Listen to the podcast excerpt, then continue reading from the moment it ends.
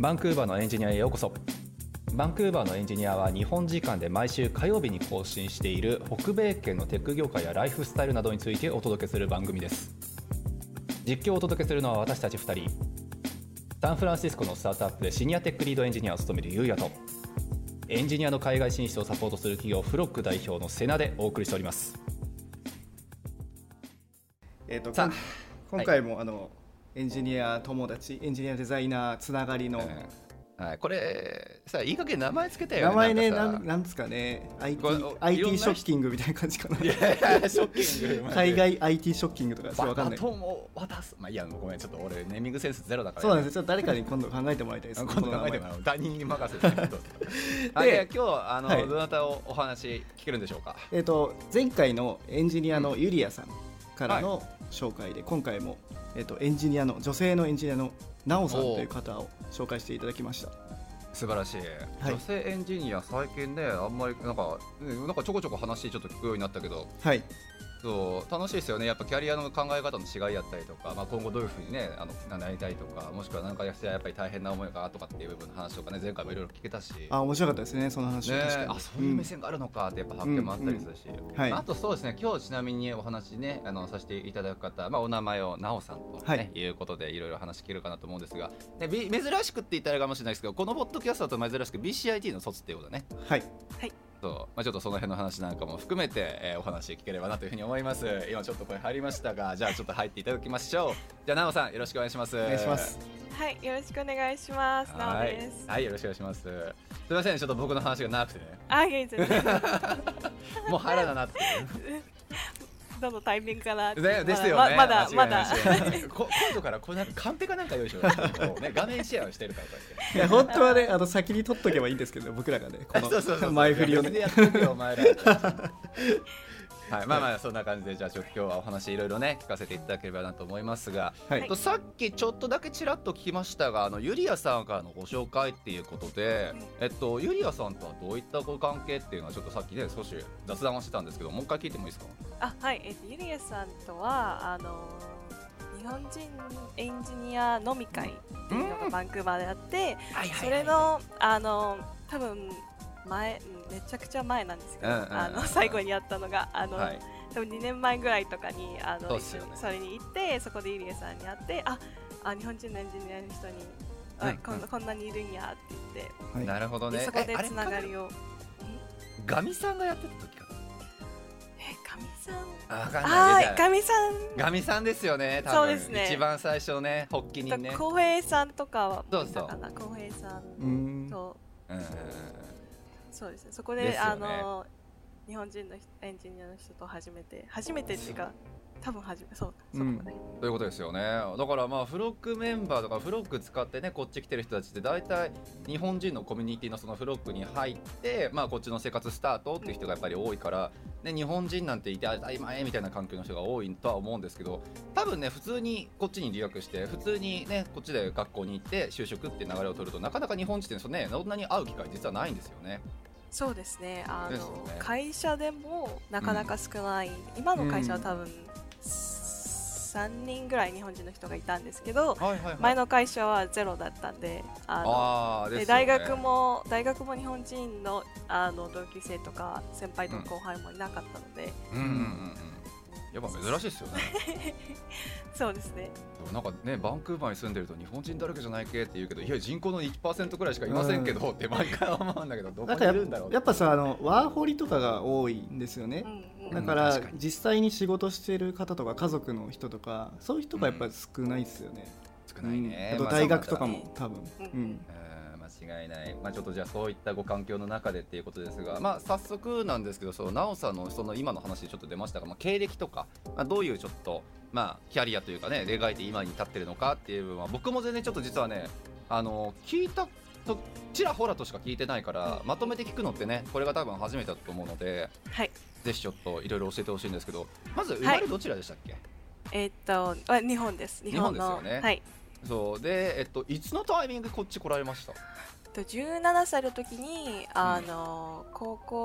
を日本であのはいあの行ってたんですけど、うんうんうん。あの途中で退学して、はいはい。そのまま高校留学っていう形へでー。あのバンクーバーのアボッツフォードってああすごい田舎なんですけど。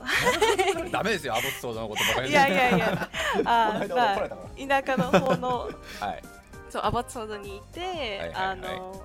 そこで高校2年と3年をやって、でそこから BCIT に行ったっていう感じ。ええことですね。いやだからすごい珍しく高校時代からこっちにいらっしゃるっていうことで。えー初めて聞きました。高校留学で来てるって方は。高校がそういうの用意してるんですか？プログラムを。いやあのそこは留学エージェントを探して、うんうんあのまあ、自分であのなんかいろいろ調べてあ、はい。ここの留学のエージェントの人、うんうん。あがサポートしてくれるなんか高校みたいなリストがもらってそこはいはい。でどの高校に行くかみたいなのがあのーもうそういう形で。ホームステイしてそうですね。なるほど。じゃあ結構自力でもうほぼ探したみたいなそういったことですねそうですねそうです。いやーびっくり。なんかね大体高校留学とかってバカロレアとかなんかそのなんていうの高校側が用意しているなんかねプログラムで来るみたいあな。あ交換留学みたいな感じですか、ねそうそうそう。あっていうのはたまにけれどもね自力で高校退学中中大のか大学ないのか途中でやめてこっちの方に入り直してっていうのは初めて聞いたからすごいなーって思って、うん。ー そうですね。周りは多分1年1年で帰る人とかの方が多くて、うんでまあ、卒業までっていうのはなかなかあの同級生少なかったんですけど、なるほどね。いやーそうか。だからそんな中でじゃあ卒業までされてで、はい。まさかの BCIT というカレッジに入ってで そうですね。このポッドキャスト聞いてる人もさすがにそろそろ知ってる人も出てくるんじゃないかなと思うんですが BCIT ってねあのーまあ、やっぱりいろんなカレッジがある中でもう明らかに1個だけ特殊してレベルが高くそうまあ UBC とか SFU とかその辺と比べるとまた別の話になってきちゃいますが多分カレッジの中だとおそらくまあ最もレベルが高いしポスグラポスグラっていうかまあ僕ら外国人からするともちろんポスグラも出るしうんそうでまあ入る難易度がとにかく高くってお金がかかるっていう風なので有名な BCIT すごいハードルが上がった、いや だってさ BCIT 今知ってます？知ってますとか昔もそうだったのかな？CSTCIT 多分奈緒さんが行かれてるのが CIT ですよね。すね Computer Information Technology で。はい。そう。で CST と CIT のこの亀裂みたいなものが僕はずっと昔からこう在学生の人たちから聞いてたんですけどまあその話はまた別でするとして。はいそうで CIT に入るため僕の記憶が正しければですけどまあまあとりあえず6.5だけど、まあ、大体上位30%くらいしか入れないから6.5じゃほぼ入れないし、そうでまあまああの数学もそれなりに取ってなくちゃいけないしでまあやっぱりねいる人たちのやっぱり先生のレベルも結構やっぱり高いって噂やし、うんうんそうなかなかスッとは入れないから語学学校から入ってとかさ、ねそうですねあのあの席が決められてて留学の時の、はいはだからあ留学生はこの留学生の間で、うん。まあ競争し競争っていうかあの留はいあの入学するために、うん。まあ競争してでまあそのローカルの生徒の人はローカルの生徒の人でだから留学生のあの人とかはめちゃくちゃなんかもうあの英語もできるしねえ そうそう。他のあのプログラミングもあのしてしてきたっていう人も結構いました、えーですよね。同級生で。そうです。そうだからやっぱ一個違うんですよ。他のカレッジってぶっちゃけビザのためとかさ なんかそんな感じでやっぱ入る中で、BCIT は俺がだってしまああんまりね中の人は尊敬してなかったけどあの僕の昔使ってたコードイグナイターっていう PHP のフレームワークがあってでそれのあのメインコミッターだかちょっとまあ作っただかっていうかなり有名なエンジニアさんも中で教鞭振るってるっていうのもあって、うん。そう。結構やっぱり名前の通った先生がね呼べる学う校と。ん。そうですね、あの教授っていうかなんか普通にあの昼は働いててなんか夜とか、あの教えてる人とかもいたりあなんかうんあの教授で、まあ、自分のなんか会社持ってて、うんあな昼は教えてるみたいなそういう人も結構いてなんかあのめちゃめちゃ先生によりけりすごい自由。自由な先生もいたり、うんあのすごいあの課題課題もあったり。そういうことですよね。いやだからすごくね学校の中でどこ一番進めるかって言われたら明らかに BCIT なんですよっていうのがまあ前提にある、まあ、そんな BCIT の CIT を卒業されてっていうことになると思うんですがまあこの子で聞いてもいいのかな？ねさっき大下さんも軽くちょっと話してましたけどね BCIT ってやっぱりあんまりいないじゃないですか周りにも卒業生が。そうですね。そうだからちょっとねどんなやっぱりさっき大変っていうふうにおっしゃってたとは思うんですけど何が大変なのかっていうのってあんまりやっぱ分かってないんですよ。ああまず私の時は、うん、今はまだもしかしたら違うかもしれないんですけど、はいはい、あのあのコープにまず入るあのコーププログラムに入るあの割合が多分40%ぐらい上上位40%ぐらいなんでみんなそこを目指してあの、頑張るあ勉強してあの誰よりもそこでもコープに。そうですね。そこでも競争があるんでそのコープに入入れるとやっぱりあのあの卒業してからあの、うん、やっぱあの仕事見つかりやすくなるし間違いないですよね。そうですね。でそのコープでもしかしたらそのフルタイムではあの、うんうん、卒業した後に雇ってもらえるかもしれないし、ね、っていうのであのみんなコープを目指しててあであとはそうですね。あのなん7つ授業が1週間にあって、はいはいはい、あの月から金まで。で、まあ、3時間あの 1, 1クラス3時間なんで、うん、ほぼあの毎日学校にいて、はい、であそれプラスなんかグループワークみたいなのもあって、うん、で結果あの土日もずっと学校にいるっていう。あまあそうなるよね。そうですね。もうほぼ学校に住んでる人みたいな,、うん、なんかそう BCIT の人たちの話聞くと本当に学校住んでましたってみんな言うんですよ。そうですね。もう学校に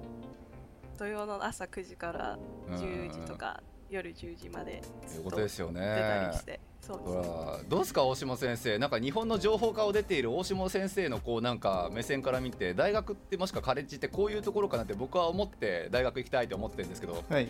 大島さんの知ってるそういうなんか日本の情報系とかっていうのはどうなんですか？こう土日出てみんなで自由研究じゃ自由研究じゃない、まあ、研究してとかねなんか大変な思いをしてコープを勝ち取るみたいなそんな熱意がある場所なんですか？あでもやっぱり理系は授業もいっぱいあるしほぼ朝から夜まで授業あったし、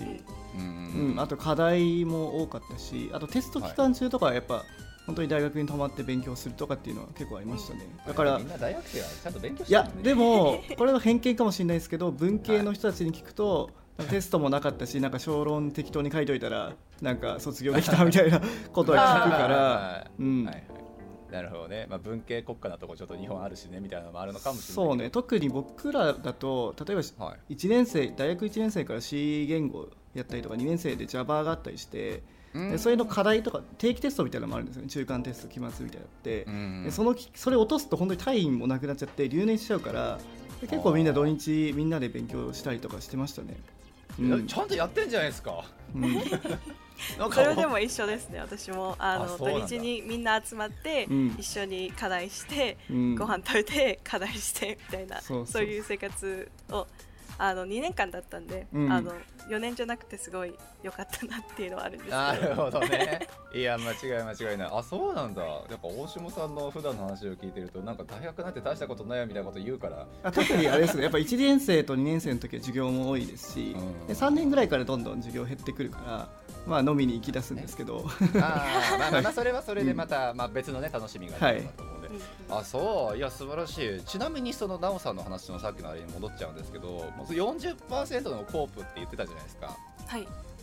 例えばさいや最近だと UBC の子とかに話聞いたりとかするとやっぱり例えばコープねあそこやっぱりしっかりしてますよね。なんかマイクロソフトにとか、まあ、それはインターンかもしれないけどだったりとか、まあ、大手のねメガベンチャーにとかって結構ちらほらポンポン聞くじゃないですか。はいはい。BCIT ってそのくらいのパワー持ってんすかね？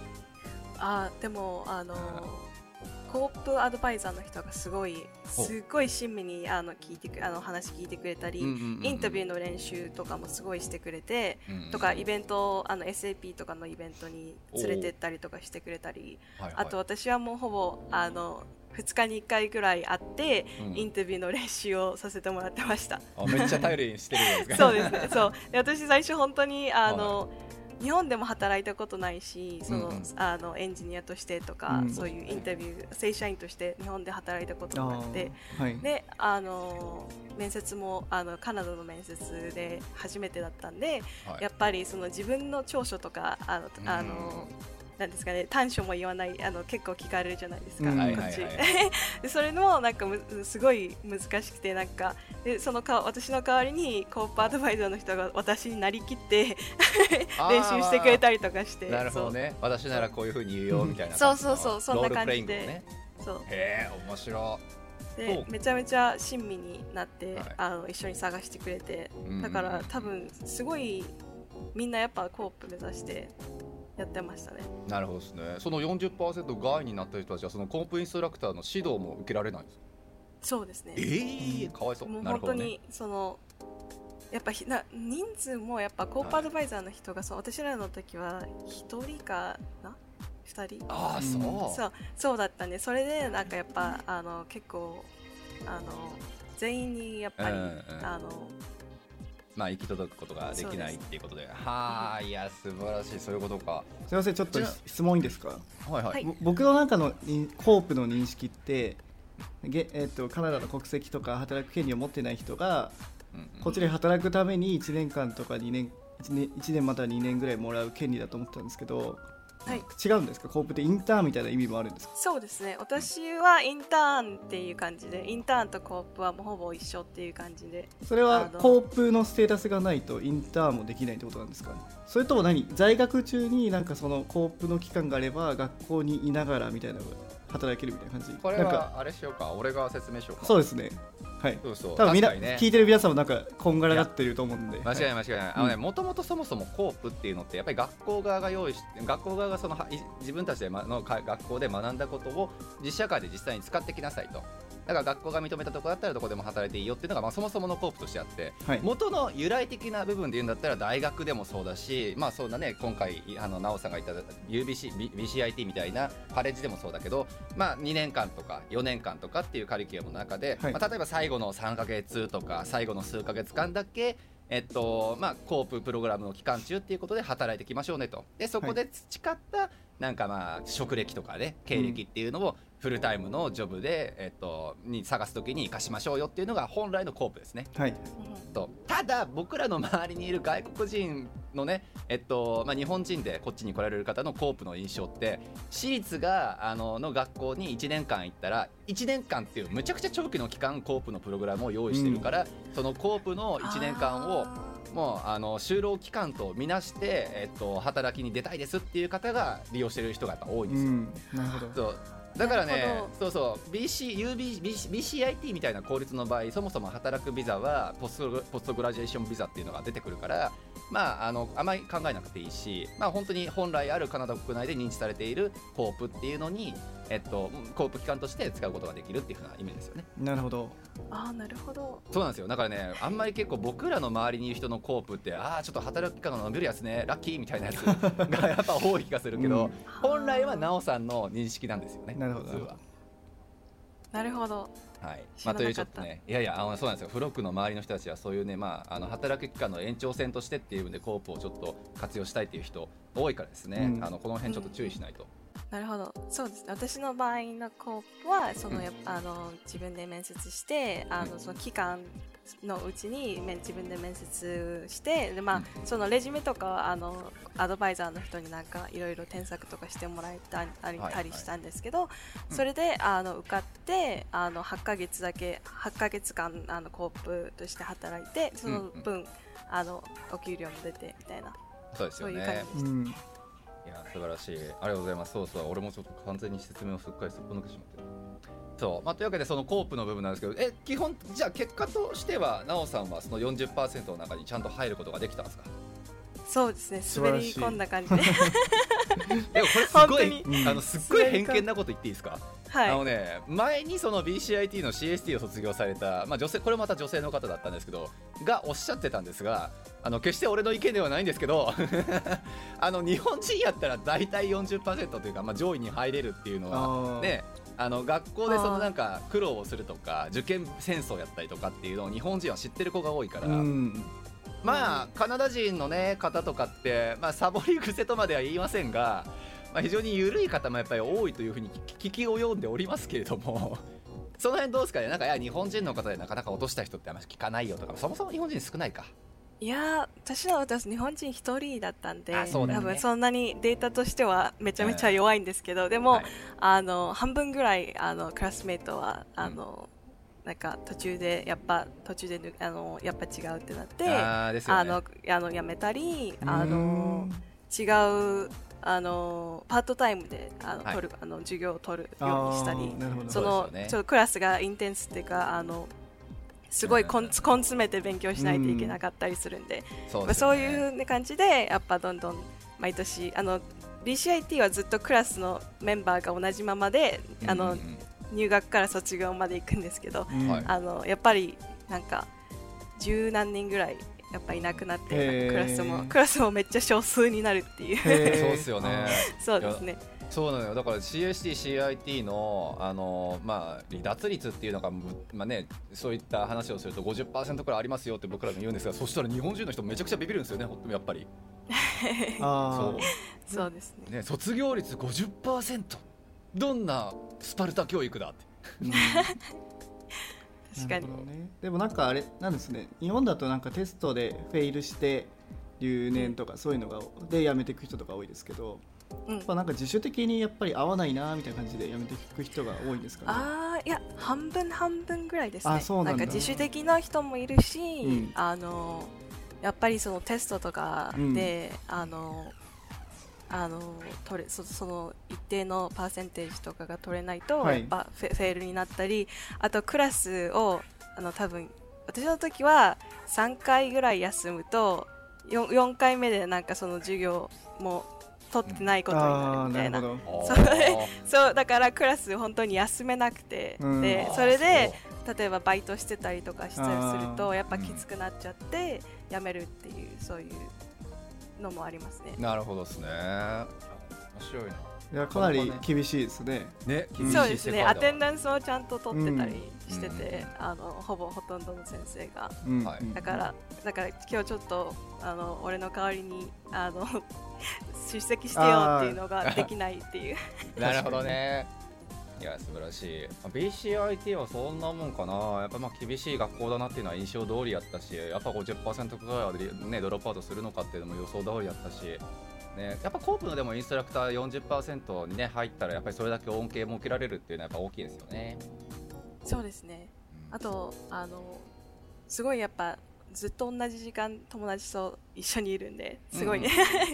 うん、なんかもう家族みたいな。感じ なんかそういえばツイッターさっきてかさっきちょっとちらっと見たらなんか BCIT の時の友達となんか飲み会かなんかされてましたよね。そうですね。結構あのなまあなんか何か、まあ、1か月2か月ぐらいに1回ぐらい会って、うん、なんか近況お話し合ったり普通に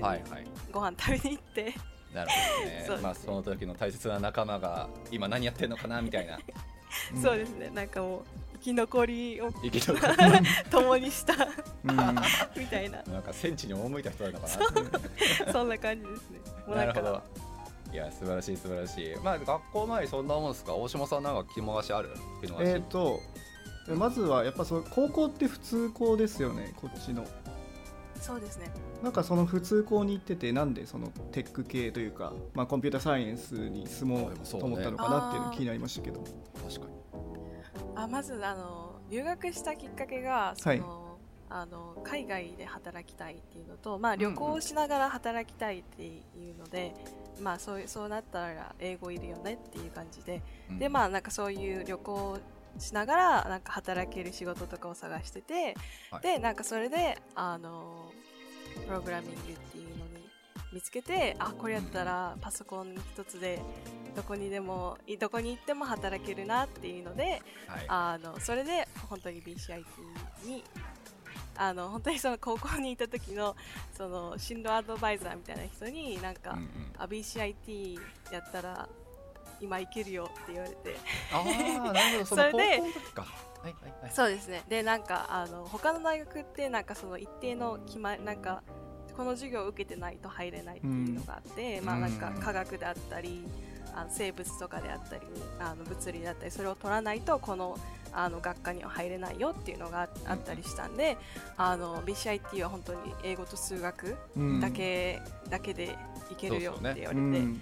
じゃあ行きますって言って。ね、本当にその時にはもう本当にもう何もコンピューターサイエンスのバックグラウンドもなくて、はいあのただ授業でなんか Java とかで遊ん遊んだり、まあそんな感じですね。なるほどね。ちなみに僕もちょっと気になったんですけど高校からそのまま卒業した後、えっと、はい、BCIT みたいなカレッジに入るって普通ですか？結構社会人の方も多いですよねやっぱあの学校って。そうあそうですね。高校からの人の方がちょっと少ない少ないかな。そうなんそうですね。私の同級生はあのみんな例えば1回大学を入って、うん、UBC とかあの SF に行ってそれで、でなんかあの BCIT に来たりたりあ。となんか本当にもう全然違う業界で働いてて、うん、例えばあの音楽業界で働いてて、うん、でやっぱあの違うのしたいってとか、大ね、大工さんとか、シェフとか結構いました。へえ、まあでもやっぱそうですよね。面白いですねそれは。そうそうそう、ね、だから高校からっていうのがなおさら僕は初めてで、あそうなんだ珍しいっていうふうに思ってたんですけど、なるほどねやっぱそうなんだ。なんかでもあれですよね時代を感じますよねやっぱ僕らの時って、うん、なんかそのコンピューターサイエンスってなんかもう少しなんかオタク臭かったし そのなんかなんかそのラップトップ一つでどこでも働けるなんてなかったじゃないですか昔。なかったよね。そんなイメージが。もう15年ぐらい前ですけど、ね、特に日本だとそのブラック企業大化の大王化の時代だったと思うから、うん、そうもうだからエンジニアっていう職業とかそのコンピューター、まあ、プログラマーとかっていう職業についたらもう一生会社から離れられないこうもう奴隷の出来上がりみたいな印象ちょっとあったしね正直。ありましたよね。なんかそのやっぱあれですよね。Web2.0 っていうかあの Facebook のあの映画とか、うん、なんかあの辺からやっぱなんかかっけえみたいな感じになってきましたよね。確かに確かに。いやそうだそうだ。だからそうなんですよね。だから俺もちょっとさっき奈緒さんの話聞いてて、はい、まあなんかノマドとかって日本だと言うじゃないですか。うんうんなんかなちょっと意味の由来よく忘れちゃいましたけど、まあ、いろんなねラップトップとか一つでいろんな国に行って、うん、でその旅先々で仕事をしながらリモートワークしながらっていうね。そうそう。なんかそういうキラキラした生き方っていう部分がねちゃんとコンピューターサイエンスとかプログラミングとかエンジニアに見られるようになったのって本当ここ56年なのかねそのくらいだと思うから、うん、時代感じる部分ですよね。はい、はい。まあ、ででちょっと最後の質問いいですか、うんはい、この BCIT に行った人たちのなんか進路先ってどんなかどんなのが多いんですか？例えばなんかえーと、バンクーバーだとアマゾンとかマイクロソフトとかあるじゃないですか。そこ行く人が多いとか、はい、スタートアップ行く人が多いよとか、うん、あバラバラですねなんか。あのー、多分 CIT 私が行ったあのプログラムはなんか、あの卒業するとまあなんかあの DevOps、はい、あとシステムエンジニア、はい、 tech tech support でまああのプログラマー、うん、 web developer だったりそういう感じのあの職種であの会社は本当人それぞれですね。なんかあのえー、どうなんだろう。みんなすごい転職してるんで。まあまあそうですよね。そうですよなんか一応にそのい最初に入った会社って全然覚えてないんですけど。ああそうなんだメガベンチャーっていうかそのビッグテックとかって普通しかそういう意味でいいんだったらマイクロソフトだのアマゾンだのアップルだのみたいに入った人って回ります？